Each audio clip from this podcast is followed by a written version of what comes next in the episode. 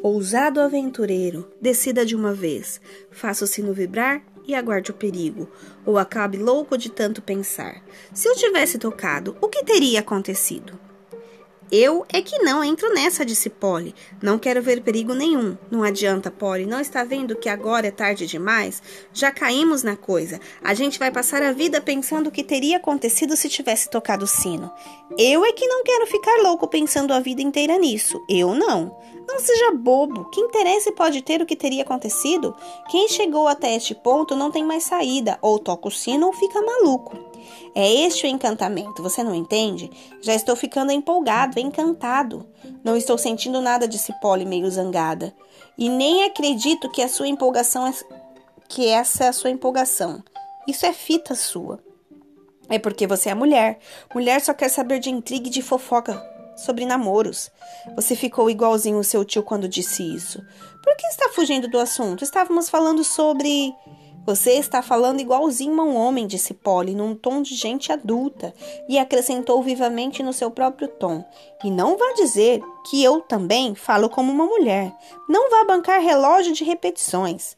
Nunca me passaria pela cabeça chamar de mulher uma garotinha como você, disse Digore com arrogância. Ah, quer dizer que eu sou uma garotinha? Polly agora estava mesmo furiosa, pois já não precisava se incomodar em acompanhar uma garotinha.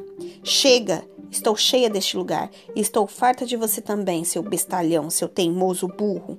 Nada disso, gritou de Gore num tom ainda mais rude do que pretendia, pois acabara de ver Polly enfiando a mão no bolso para agarrar o anel amarelo. De maneira nenhuma vou desculpar o que ele fez em seguida. Só posso dizer que de Gore se arrependeu muito depois. Antes que a mão de Polly chegasse ao bolso, ele agarrou-lhe o pulso, dando-lhe uma torcida. Defendendo-se da outra mão da menina com o cotovelo, pegou o martelinho e deu no sino de ouro como uma baita martelada. Depois soltou a pole e ficaram um olhando para o outro, respirando com dificuldade. Polly já começava a chorar, não de medo, nem mesmo de dor, mas de pura e forte raiva. Dentro de dois segundos, no entanto, os acontecimentos iam varrer de seus corações quaisquer ressentimentos. Logo ao ser golpeado, o sino dera uma nota, a doce nota que se podia esperar de um sino de ouro. Mas o som, em vez de ir morrendo, continuou. E continuou mais forte. No fim de um minuto, era duas vezes mais alto do que no início. Daí a pouco estava tão alto que eles, se em vez de permanecerem de boca aberta tivessem falado alguma coisa, não poderiam conversar.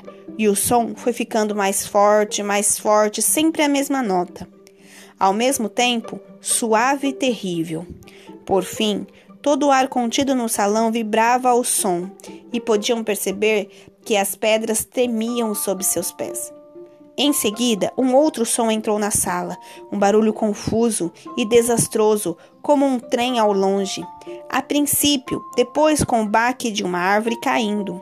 Finalmente, com estardalhaço, uma boa parte do teto despencou no fim do salão.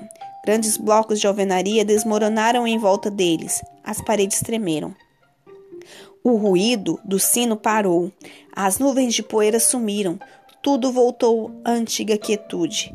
Nunca se descobriu se o desabamento do teto era devido à feitiçaria ou se o insuportável som do sino estava acima dos limites toleráveis para aquelas paredes vacilantes. Que tal? Acho que agora você está satisfeito, disse Polly, arquejando. Bom, de qualquer jeito já acabou. E pensaram que tinha acabado mesmo, mas nunca estiveram tão enganados em toda a sua vida.